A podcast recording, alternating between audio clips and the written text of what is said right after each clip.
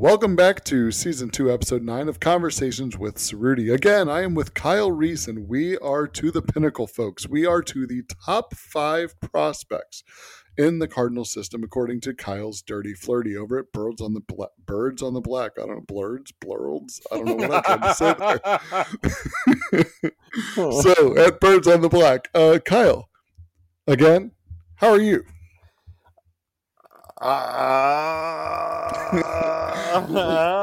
just, just so you understand Kyle's response here, we are um, doing our fourth one of the evening because we have had such a rough try to get our schedules to line up correctly. Um, so we have done these back to back to back to back. So uh, I apologize for blurds and burlds or whatever I was saying earlier and any other slip ups in this episode. Um, but again, guys, like I said last time, to get excited about these guys is not really hard. This is probably something we wouldn't do back to back to back to back if we were still on the like 25th through 21st prospects in the system. But these guys, easy to talk about because there's so much intrigue there um, from so many areas of the fan base and uh, so much intrigue there because these guys are so good and and and let's just jump right in. Uh, I've alluded a few times to uh, we don't have many pitchers left here. Um, we've got number five is a shortstop. He did a little minuscule bit of pitching last year, at least uh, in games. Uh, Masyn Winn, who was taken in the 2020 draft. Um, number four is left-handed pitcher Matthew Liberatore, who um, until he does anything in cardinal red as opposed to redbird red, um, he will be compared to Randy Arozarena, who is who he came over. No, is that right? Yes, who he came over and trade for. Um, number three is a catcher who the Cardinals in the last eight years or so always seem to have a catcher high on their list and always seem to have a catcher who's high on most people's lists in all of Major League Baseball. This one is catcher Ivan Herrera, who follows in uh, Andrew Knizner and Carson Kelly's footsteps in that regard. And then Kyle will talk about uh, later his two number one prospects. No number two. There's uh, 1A and 1B, and those are both uh, third baseman by trade, but one of them is switched already now. Uh, Jordan Walker, a third baseman drafted in 2020, and Nolan Gorman, a third baseman who is now working as a second baseman um, much of the time. Um, those names are kind of a wide variety of player. We've got some athleticism. Well, we've got a whole heck of a lot of athleticism. Um, we've got a left handed pitcher. We've got a bunch of power.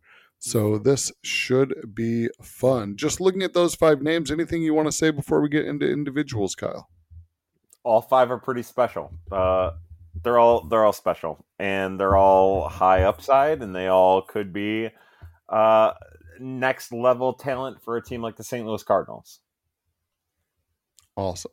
So Masyn Winn, fifth on your list first thing I want to talk about is I, I know we're not getting to Justin Walker or uh, Jordan Walker, good gravy, um, till Jordan Walker until later. But will you talk about the connection between these two because this is so much fun.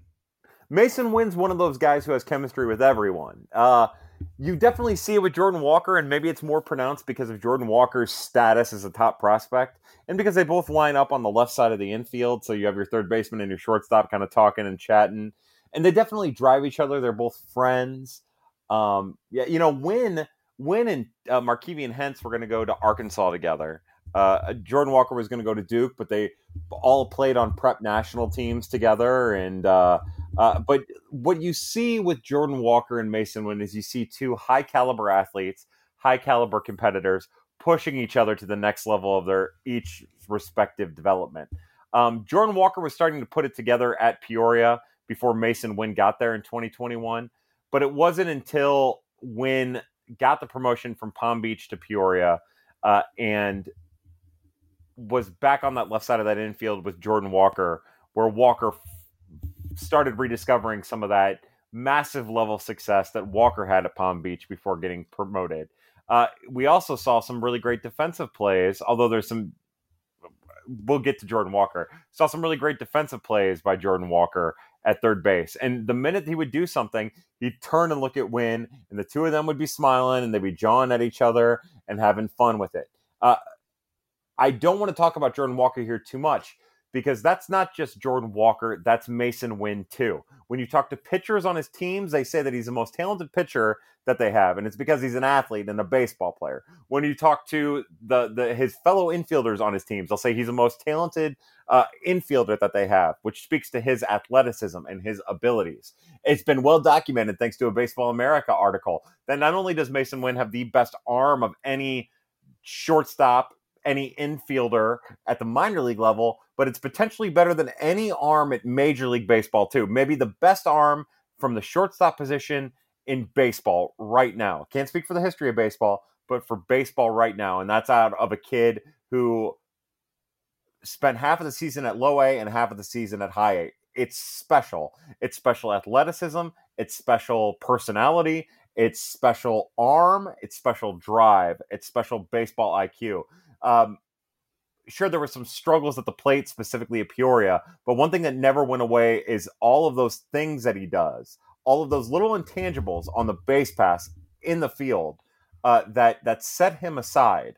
Again, when it, it's easy to look at his stuff at Peoria and maybe be concerned, uh, and it's easy to watch him at Peoria and be concerned, but with the dynamic of the shift of how minor league baseball was played in 2021 with the loss of short season clubs with uh, the way that baseball at the minor league level changed following the lost 2020 COVID season. I'm not as worried about what he did at Peoria in 2021 at, as maybe some other people are, or as you would be reasonable to be worried about. When I say you, I don't mean you, Ben. I mean the audience would be reasonable to be worried about. Uh, what I see is a 20, uh, a soon to be 20 year old or a 19 year old right now who lost all of 2020, his draft season, a prep kid lost all of 2020 his draft season.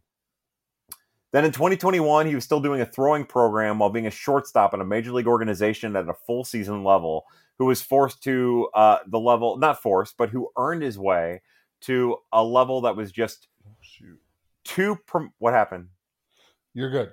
All right, two. Sorry, that was two promotions I away think from. The- I temporarily lost signal there for a sec. Ah, okay, good. Uh, but you know, he's two promotions away from the major leagues. If everything were to go amazing for him, uh, three promotions away from the major leagues. Like, I'm not worried about what happened to Peoria. I we're going to see a more dynamic offensive contributor for Peoria probably to start the 2022 season. But even if you take away the the raw hit numbers, the average OPS slug from him, what he's able to do in every other facet of the of baseball as we know it makes him a dynamic talent. It makes him dynamic. He has d- the dynamic tool that no other player in the organization has, and without the, that dynamic athleticism that's manifested in a baseball way that maybe I haven't seen in the organization in maybe forever. So I think you may have already answered this, but I'm going to ask it because I like the way I worded it in my notes. so, um, is he the new? He can hit zero and still be enough to help the club and be a starting player. To, you know that Yadier Molina, yeah. that Pete Kozma who can hit zero, and uh, or is this a guy who could literally be a putting it in scouting terms a 60 plus glove 80 arm, 80 speed guy. I mean, could he be Meg Sierra on the bases with Brendan Ryan's glove and Scott Rolen arm? so I so it's funny as you were talking about the names where you Mag Sierra is where my mind went. Like I think worst case scenario, you're talking not maybe of the most liked of the likely scenarios, the worst of the most likely scenarios is the shortstop version of Magneuris Sierra, which is substantially more valuable than the center field version or the left field version. Right. Um, but the dynamic and what changes the conversation with Winn as opposed to Sierra is that the other option is that he gets to AAA, he can't hit, and he's back to being a dynamic relief option. Uh, because even if he t- spends three years not throwing, um, that's like he's better than Rowan Wick was. He's better than Robert Stock was. He's better than Jacob Bosiokovic. Like uh, just some of the converted position players that he's better than Jason Motte uh, from a raw tool standpoint when they made their conversion. Like, like he's so unique and he's so blessed, and that arm is such a specific and special talent that even if it doesn't work out for him, even if he's uh, the minor league version of Pete Kozma, like because Pete Kozma was a major leaguer uh, and still has the potential to be a major leaguer, which makes his career amazing when you think about it. Um, yeah. He just that's how good defensively he is. I think Winn can do that. I think he still has to shore up some things defensively uh, that his arm makes up for, um, including some, maybe some arm accuracy. But he what he's able to do does make him special. Um, as you would know, I tend to always be balancing production with uh, prospectability, with with abilities, and if I had concern that Masyn Winn was a little bit of smoke and mirrors, he wouldn't be five. Especially not as much right. as I love Juan Yepez or Brendan Donovan specifically, he wouldn't be five. Uh, but he just he's a baseball player who plays baseball, uh, and he does it at a speed that maybe not anyone else is capable of doing it this might be like the most random of random uh, connections. Take away the potential pitching aspect of him. Does he remind you of a potentially of like an Ian Desmond that shortstop with a great arm that could be athletic enough to move all over the diamond if necessary and has that speed type of guy? Maybe. I don't know if it, you know, when his size might limit him. You yeah. know, he's not he's not particularly tall. He's not particularly built, and he doesn't really seem to have the frame that's going to be able to put on like a ton of weight. Uh, I always hedge with Desmond because Desmond had that power potential and that that True. that manifested power. You know, I in my mind, like we we talk about uh, Pete Kozma, maybe eh, who's maybe it's somebody like uh um and again, I'm going to mispronounce his name, but uh, Hechavarria, um, Adeiny, uh, Hechavarria, maybe maybe worst case scenario from a, or maybe second to worst case scenario from a likelihood standpoint. It's something like that. Uh, gotcha. But he, you know, he just he's so dynamic in everything he does that I mm-hmm. cannot envision a situation in which, you know, like worst case scenario, he, uh, I, you know, I keep saying worst case scenario, but like Dee Gordon, maybe, maybe he's that, you know, uh, with less stolen base, stolen bases. Right. He just, I, I think he's, I think he's better than that. I think he has a better base than that. Uh, he's just special. One more question regarding the pitching side. He, I, I want to say Rob Rains or some. I read somewhere uh, online lately. Did he drop that for the foreseeable future? Yeah, that's that is correct. Yeah, he uh, uh, that was uh, a decision that both he and the Cardinals came to, um, and uh, with the with the thought that he was going to be the shortstop of the future. Eh, eh, you know, whenever the future ends up happening, uh, and that okay. dropping pitching would get him there quicker. Okay, okay. I wonder if this is just pure speculation on my part, I, and you might not have an answer. I wonder if his hitting not progressing as quickly as he would have liked played into that is maybe I don't know. Yeah, You know um, what I um, think honestly now this is this is this is speculation. I think based on what we saw last year that it was never really in the cards for him to be a two-way player. Uh, yeah. that that that was probably one season of placating and then the Cardinals putting him on a track because well yeah they what they they had him doing it in the background all year and then he got into one game in September is that right Uh, I don't remember if it was September. It was either Might late August or early September, one of the two. One or two games, yeah. No, it was just Um, one. One. Okay. That's what I thought, but I figured I'd hedge my bets. All right. So, speaking of actual pitchers, we're getting to the last pitcher on our list next. At number four, you placed Matthew Liberatore. Now, we know he's best friends with Nolan Gorman, who's still to come. Uh, we know he was selected to the U.S. national team last year, although the Cardinals um, did not allow him to travel internationally to play because of the need for pitching here stateside in their organization. Um, that being like the biggest need in the entire organization last year. Um, what else should we know about him? To what capacity do you feel like he's ready to jump into the rotation in 2022, if at all? Um, uh, speaking to what if he joined at the beginning? What if he joined midseason instead of starting the season? And then lastly, um, actually, when we get into his pitches, I'll ask one more question about him. Let's start with what we've seen already in spring training. Uh, one of my big gripes with Matthew Liberatore uh, has been he has, you know, he's tall, and sometimes when he lands, he lands straight up. And it seems like when he lands straight up, he loses both velocity and command. So one of the, the the two main things that I've noticed out of the very brief appearance in spring training is that he appears more athletic in his motion, which means that there's more bend, there's more uh, fluidity into his motion, which means that he's not like landing straight up. There aren't like so many stiff motions in his motion, which are that's positive.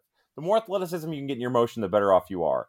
The second thing I've noticed is that I believe it's a very small tweak, but I believe that he's changed his arm angle and uh, the the path for which his arm uh, uh, starts and finishes. And I think that it's more behind the ear uh, and a, a little bit more direct. And I think those are two very, very solid mechanical adjustments to make. But when you make two mechanical adjustments, that's just extra amount of work that's going to take to get them in line. Uh, he's a very smart kid who has adapted and adopted every modern technology possible to max out his skills all of these things just seem to me like somebody who wouldn't be ready right now, but might be ready pretty quickly when he starts feels, feeling comfortable in game with all of this. Because you can simulate as many at bats as you want, but pitching in game is something completely different.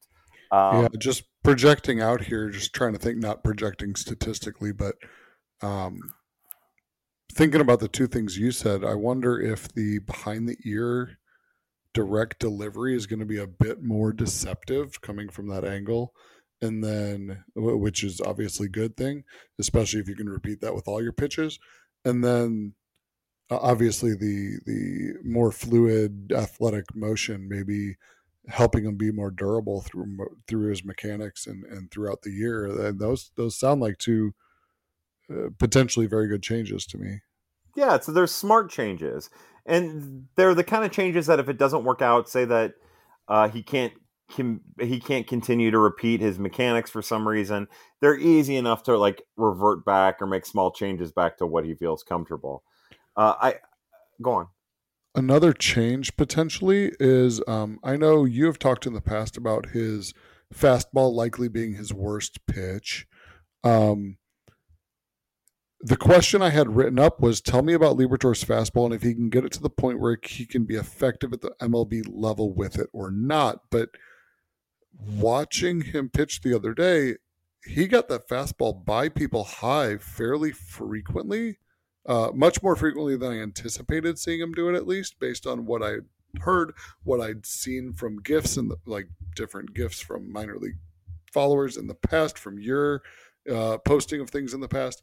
It, it seemed to maybe explode out of his hand a little bit more than it used to, and I'm wondering if that's a change that has been made for the or if those two changes you talked about have been made for the purpose of that fastball.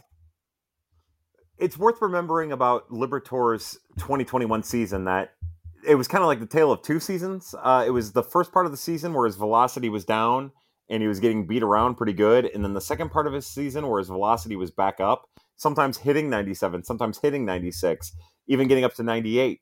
And that's when his fastball was at its best. And what we saw at spring training so far in that one appearance or whatever uh, is that his fastball was back up velocity wise. He had trouble carrying it into starts. Like he'd get into the fourth inning and that velocity would be right back down to 93, 92. He'd start getting hit around a little bit uh, in the second half, even when he was good.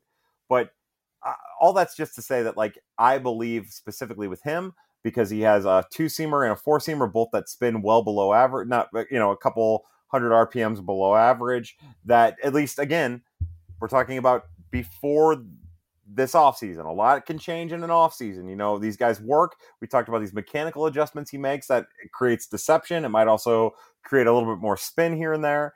Uh, but the fastball is a below average pitch eh, specifically when he isn't throwing it with high velocity. So velocity is the key with that pitch. And I think part of the reason why he was getting it by pitchers uh, hitters up and he, he's always been pretty good at that, especially if he's running his slider up a little bit, uh, even to even to righties. Um, but it's all about velocity with that fastball, which is a concern for me.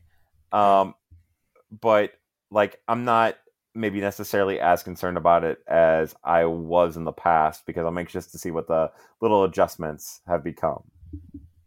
And then, you know, the the the we, we talked about it in another podcast, but his slider is his best pitch. His fat his curveball is the most exciting pitch because it's big and loopy and it looks like Barry Zito sometimes, and lefties look like jackasses when it, the lefty throws it to him. Uh, but the slider is his best pitch. It it's uh, it has above average RPMs, it above average access. It gets like forty percent swinging strikes it is his best pitch. And if you know the changeup is the pitch that he's really worked on. It's it's the pitch that it, it's probably gonna like be the make or break pitch for how effective he can be if he's going to be just you know the middle tier back end type or if he's going to be middle tier with maybe a little bit more bursting at the seams because if he can throw the changeup that he he demonstrated during 2021 in unison with the two seamer, specific the sinker, specifically to righties on the outside corner, and do that like Connor Thomas thing where he buries that slider in and then uses the four seam up. He's going to be brutal on righties, and that changes his whole projection because he, he'll always have that curveball to use against lefties to keep them off base, and his ability to command and utilize the slider uh, that is already a plus pitch without the command, which the command almost makes it a plus plus pitch, ends up setting him up for for real legitimate success. Okay. But it, there's there is that combination of velocity has to be up and he has to be using his pitches properly. Uh, and you know, one thing that I'm concerned about is if Yadier Molina is your regular catcher. You know, I I love Yadier Molina. He's a Cardinal Hall of Famer. He is a transcendent figure in my lifetime from a sports perspective, maybe even more than that. But he loves the fastball. And when you're talking about a kid who's maybe fastball is his weakest pitch, uh, potentially his weakest pitch in his arsenal, there's a dangerous combo there that makes me worry even a little bit more about where his velocity is, specifically in the middle part of a six inning affair. Yeah, you might almost have to like somehow have Wainwright go up to him and say, treat Liberatore as if he is me and go breaking ball first. Yeah. Yeah, that's it. And, Absolutely. And sparingly use that fastball. Yeah, and you know, it, it almost seems too like, uh, and this is, I do not mean this to bash on Yadi, but it's almost like Yadi doesn't have full respect of a slider in the first place. Like, yeah, when you think about the way that, you know, even like with Dakota Hudson, who has, I don't know, it just, you know, I don't know. I I I worry that, and maybe it's because a lot of lefties they're known for curves as opposed to sliders. But I just I worry about uh, how frequently a slider might be called for Liberatore when maybe it should be called like thirty percent of the time. Now you've got me thinking over the years, like the last decade, which Cardinals starters actually prominently used a slider.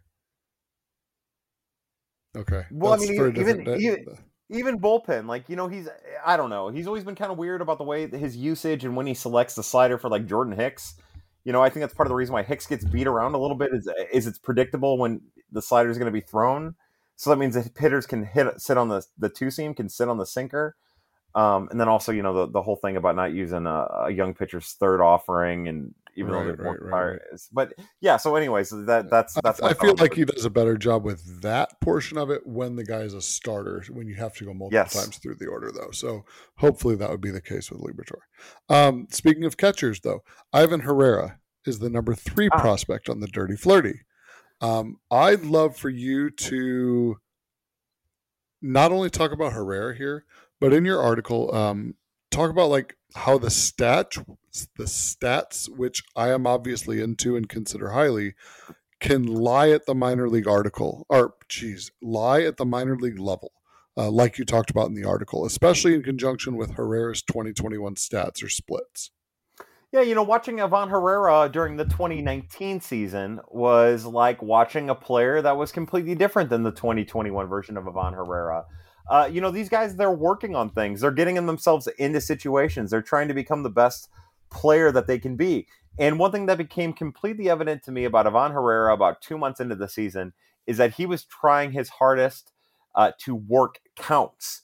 Uh, we'd see him leave balls over the middle that he normally wouldn't. Uh, he was a little bit more aggressive of a hitter in 2019, and you know maybe through talking to some people and and trying to get a feel for what was going on, it, it seems like Ivan Herrera was just trying to work on working counts and and seeing how he could react in counts, trying to better himself as a complete hitter, uh, get himself into some dicey situations. So you'll see his batting average and you won't be impressed you might see his OBP and not be completely impressed. You might think, oh, this is a guy who is the catching version of Dexter Fowler, uh, when Dexter Fowler was just kind of okay, you know, like, but it's not that. It's something different because the way he increased his power while working from behind often in an almost set up manner um, is really impressive. And it was also impressive because you knew he knew when he was going to be getting a first pitch fastball and you could like see his entire body change and then when he decided to pull the trigger he'd smoke the baseball he smoked it every time so the only concern that i have is you know we're, we're hopeful that this doesn't become a harrison bader situation where all of a sudden he's letting a lot of good pitches go like this has become this this test to become as good of an and and as complete of a hitter as possible uh, doesn't end up hurting him in the long run, where he's like, "Oh, I'm going to hold off on swinging at good pitches early in counts." Uh, but he was working at the plate, and that's why some of those other numbers that you might see, uh, those traditional stat lines, might not impress you, and why maybe his strikeout total was maybe a little bit higher than I think it. Like that, that'd be one number where I could see like decreasing four or five percent if if he decides to be just a little bit more aggressive, revert back a little bit more to the 2019 hitter that he was. Uh, but at the plate, like he made so many positive gains that get completely lost, including hard hit, including uh, uh, the you know the way he would hit the ball hard to all fields, even though the numbers might not, the percentage numbers might not show that he was using all fields. Like it, it was a really, really positive season in a lot of ways for Ivan Herrera. And he had, he had a little lull there where he wasn't particularly good. He was taking some walks. Uh, and when he got out of it, he just, he looked good. He just looked so good. Now that I, you know, had you talk about how the stats can lie at the minor league level, I do want to talk about something that uh, that uh, makes me even appreciate him more. I feel like um, he had 98 games played last year, about four, just under 450 plate appearances, and he's a guy who you say is is is working counts to his to to just to work the counts, and like you said, he he grew his power. He had a 176 ISO, which um, his previous high in a season with more than 100 plate appearances was 152. His previous high in a season with 200 plus plate appearances was 137. So grew that ISO a lot. We talked about ISO on the last podcast, but slugging percentage minus average. Um, we also he's also a guy who in his last two full stops somewhere. Um, so not including the four plate appearances he had in AAA this year, not included the 18 games he played at high A in 2019, but instead the 69 games at A ball uh, in 2019 and the 98 games in double A this year. He had a walk rates of 12% in 2019 and 13.7% this year. So this is a guy who's not only working counts to get walks, but he's keeping his K rate low. He is um, still trying to hit for average, still trying to get on base, and and growing that power output uh, to the point where he he's an above average by WRC plus. Um, so weighted runs created plus park adjusted weighted runs created.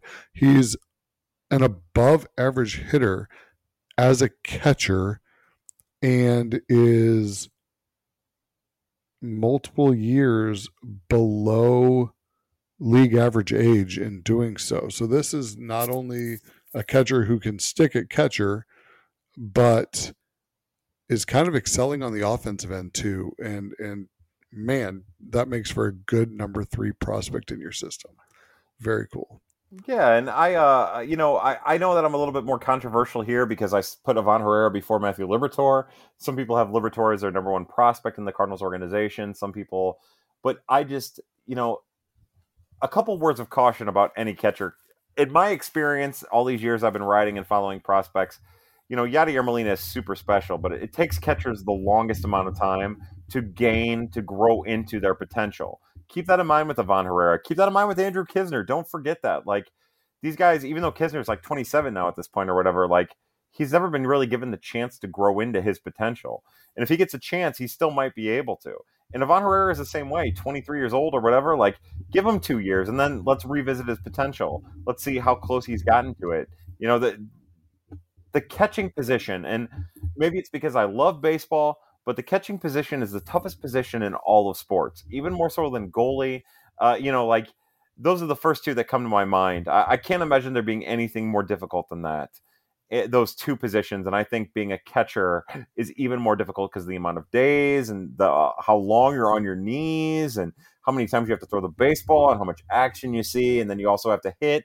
So keep in mind that catchers take a little bit more time to develop, maybe even to reach their peak, and they might even have the largest chance of like receding from a from a, a, a prospect or um, production or from ability standpoint because how grueling the position is.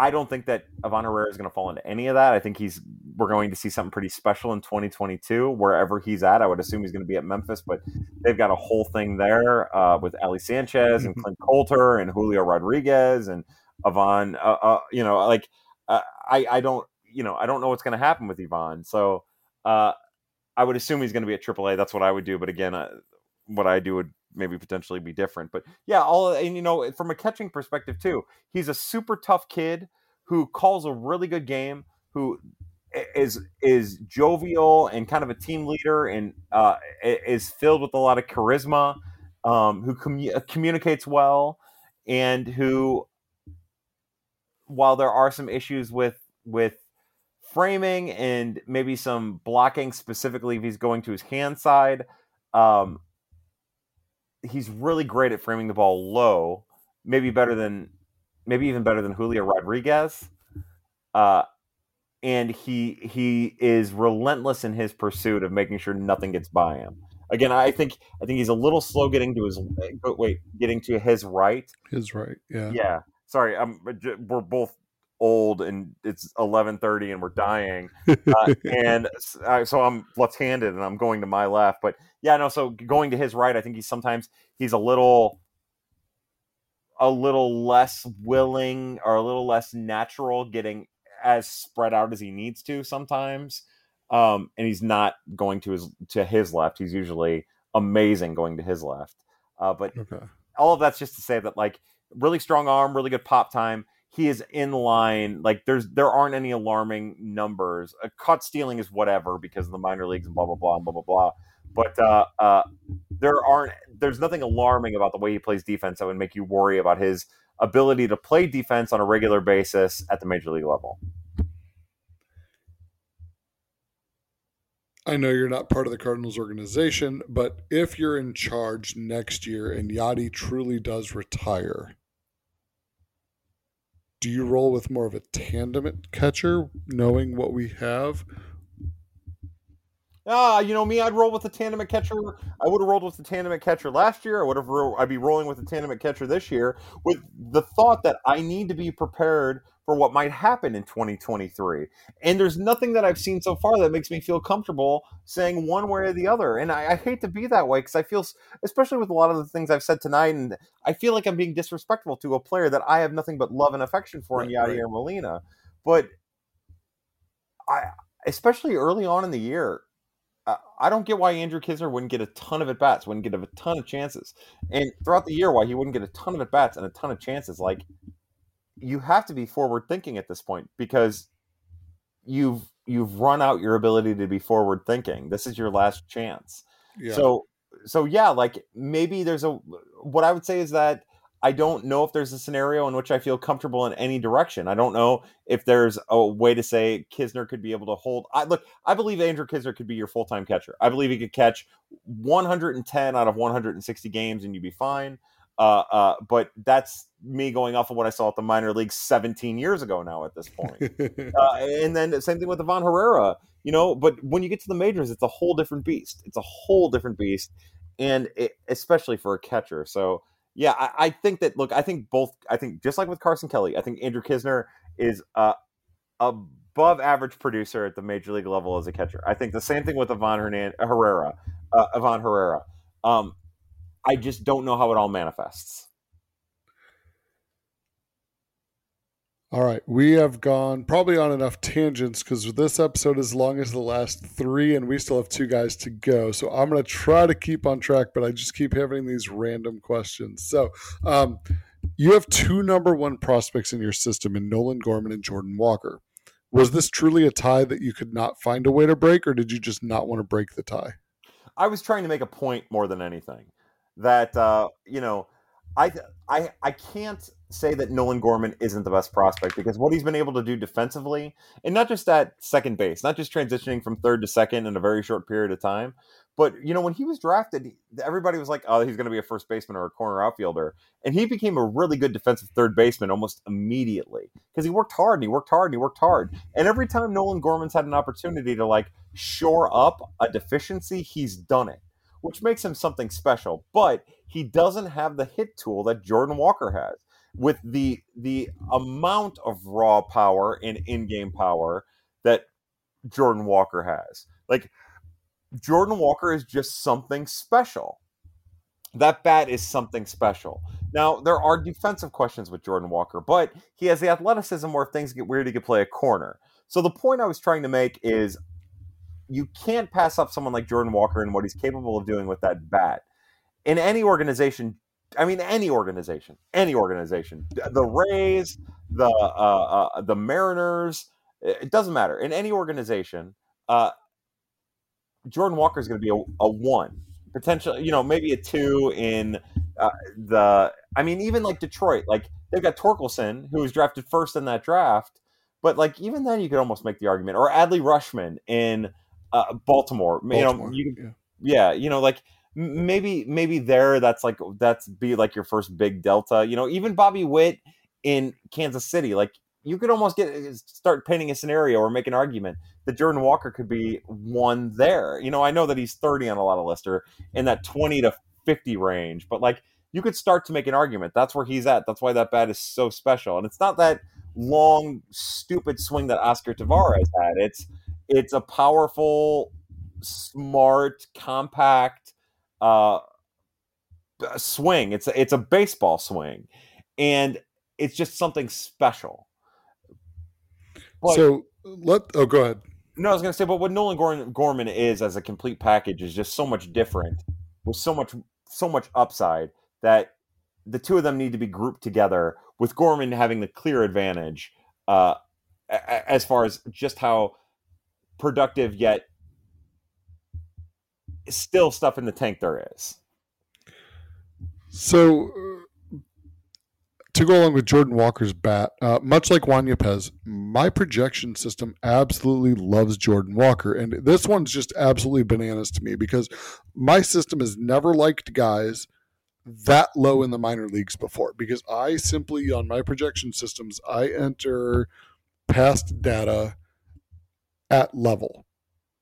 And so for it to have him be a guy who at whatever 20 years old and at a ball uh, as a more productive hitter than Bader or Carlson as a major leaguer next year when Walker hasn't hit double A or triple A yet and he'll be in his age 20 season.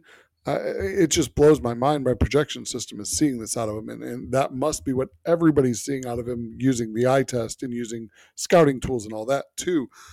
How quickly could, should, and will the Cardinals move Walker?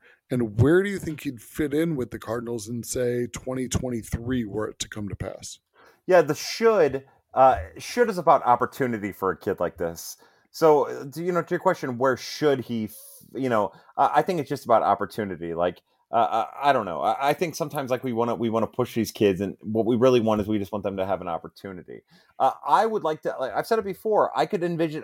I think it makes a lot of sense for him to start at Peoria. I, I think it makes a lot of sense. I would like to see him push to Springfield, but that's another tough situation too because you want this kid to get a chance to be able to blow up, and he's probably going to blow up if he's if he's at Peoria. Get him on a good start uh, you know, get that bat moving, get it going, and then get him to Springfield.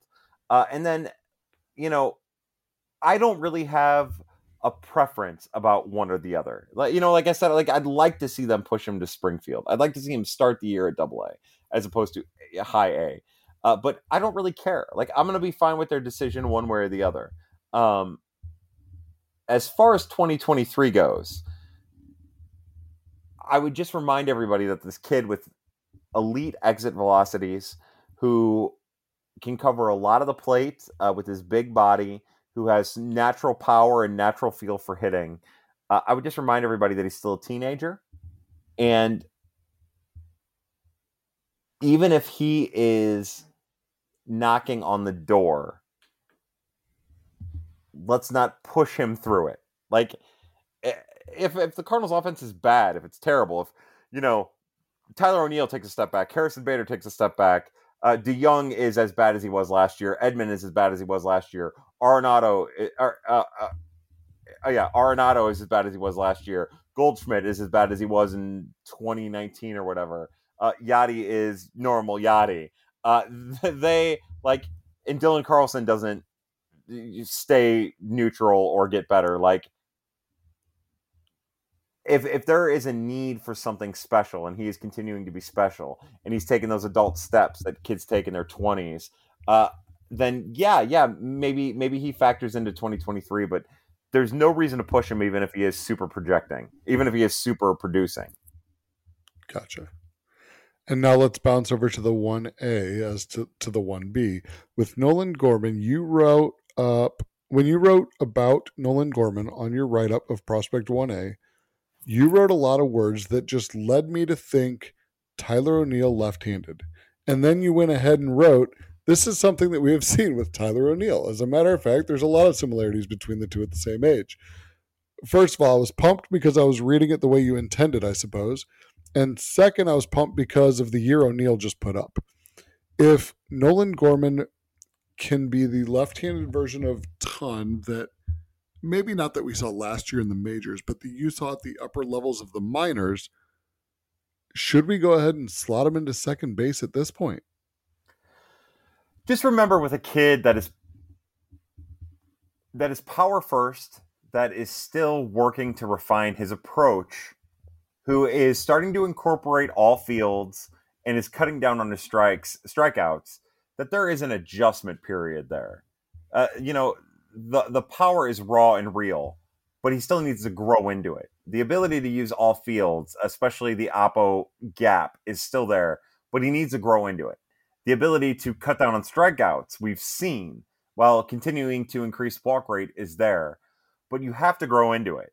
Uh, so, kind of like we talked about with Juan Yepez, I could envision a situation where if you could completely commit to this left-handed bat as your everyday second baseman and let him eat for 600 at bats, and just whatever happens, happens. If the Cardinals had a lineup where they were capable of doing that, then yeah, like I, I'm not going to lie to you, I would be completely on board for that. I would have no issue with that because, uh, as we talked about with Nolan Gorman's defense, that's the most. Just like with Luken Baker, it's the most impressive thing to me what he's been able to do defensively.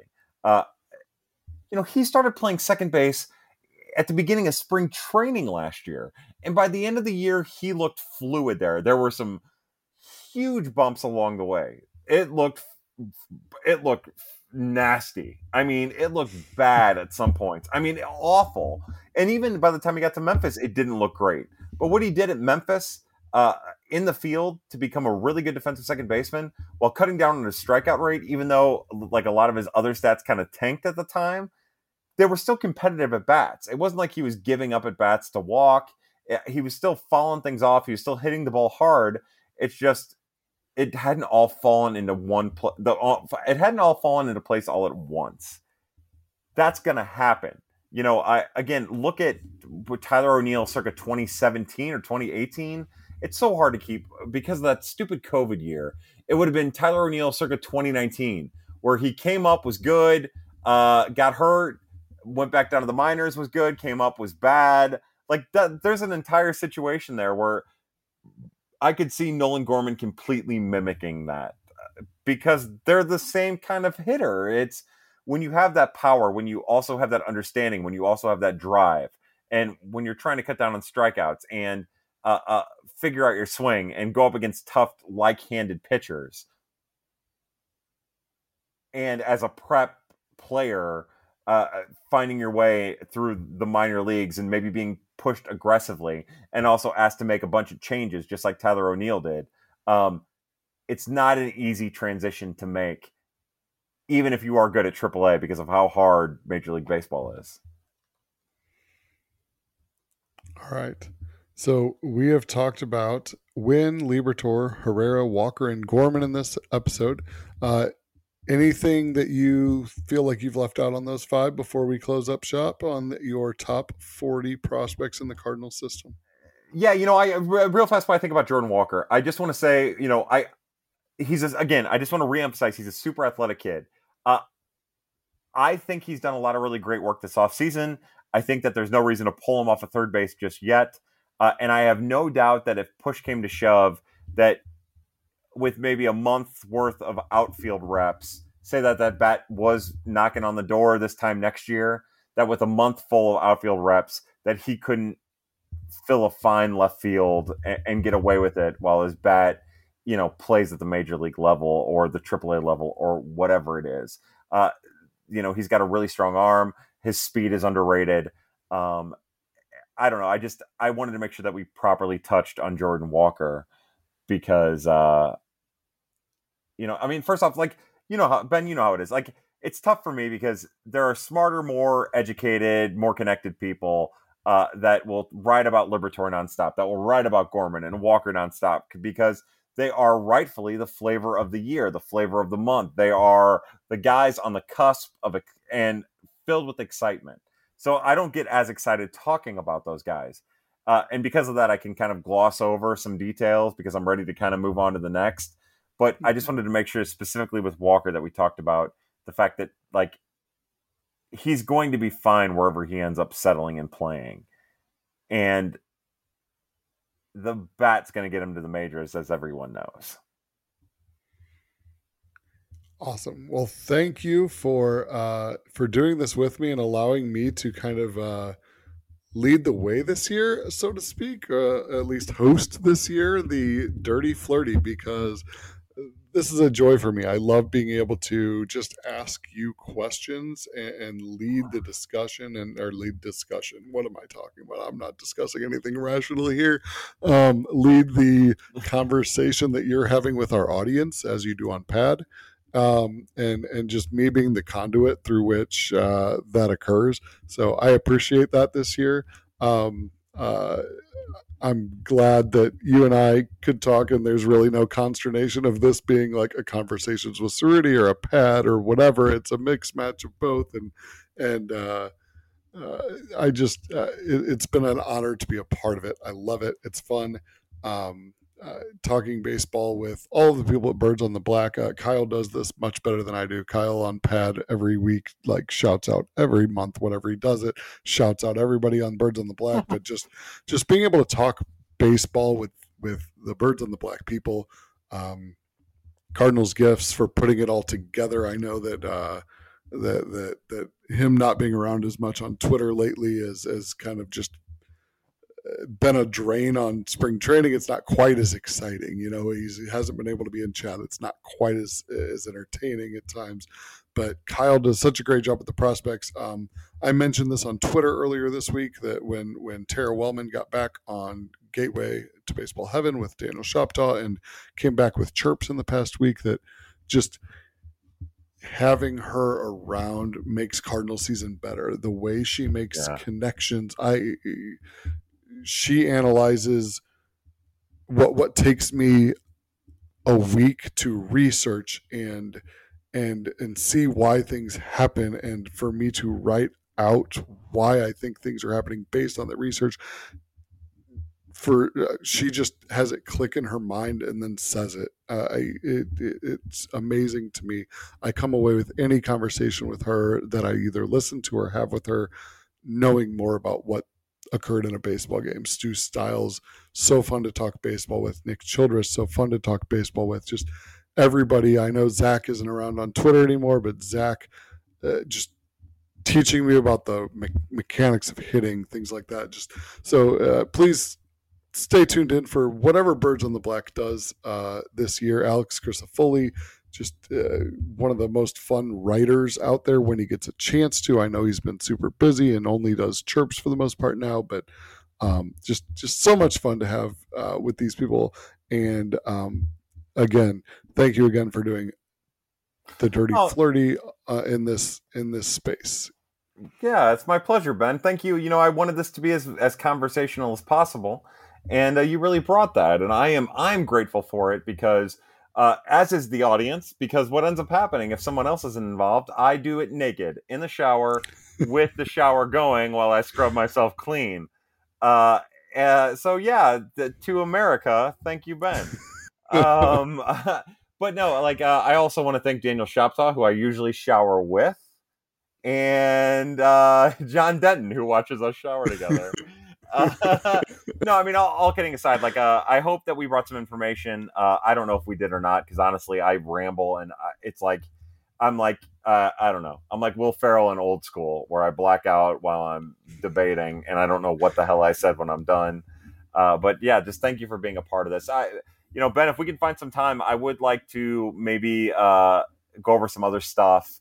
Um, but anyways, you know, stick around for for chirps, uh, stick around for conversations with Cerruti, and uh, hopefully now that we're in the season, we can do more prospects after dark, and maybe I'll try writing again here and there or something. I don't know. Who the hell knows? But uh, th- but all that is to say, more importantly than anything, uh, to gifts, we love you, bud. Agreed. Gifts We'll see you around very soon, we hope. Have a wonderful night, listeners. Um, Kyle and I are about done as a, we started at just before eight and it is about midnight. So um, have a wonderful evening or day or morning or whenever you listen to this. And till next time, adios. I'm so good.